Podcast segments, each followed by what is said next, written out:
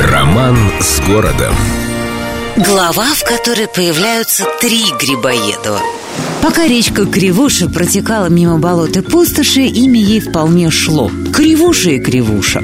Но когда болота внезапно превратились в площади, а пустоши в строение не из бедных, Кривушу потребовалось заменить чем-то более благозвучным. И в один прекрасный момент, который занял довольно продолжительное время, бывшая сточная канава, которая пугала запахом даже людей с напрочь заложенным носом, сделалась каналом, получившим гордое имя Екатерининский в честь просвещеннейшей из императриц.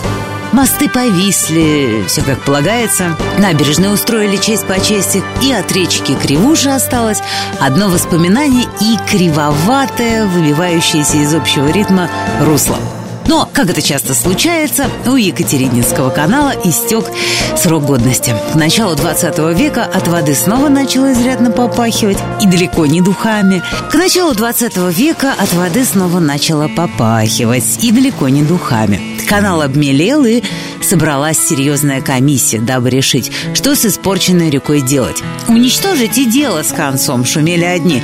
А давайте сделаем из канала метро, предлагали другие. Словом, случились прения. И затянулись они до такой степени, что в какой-то момент все забыли, с какой стати преем, и канал остался на своем месте. Это был один из тех редких случаев, когда бюрократия сделала свое светлое доброе дело. В 1923 году каналу в очередной раз сменили имя. Называться Екатерининским к тому времени было уже как-то неприлично, слишком империалистически, антинародно, так что на карте Петербурга появился канал Грибоедова.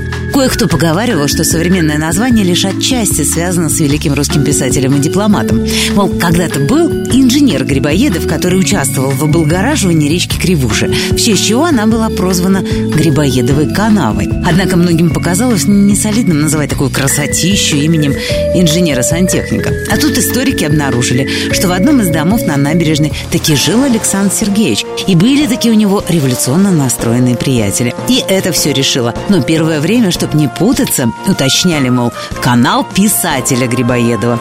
Ну а самое отчаянное напоминает, что в глубоко советские времена канал пытались назвать именем некого революционера Грибоедова, который скромно положил жизнь на борьбу за свободу народа. С любовью к Петербургу. Эльдо радио.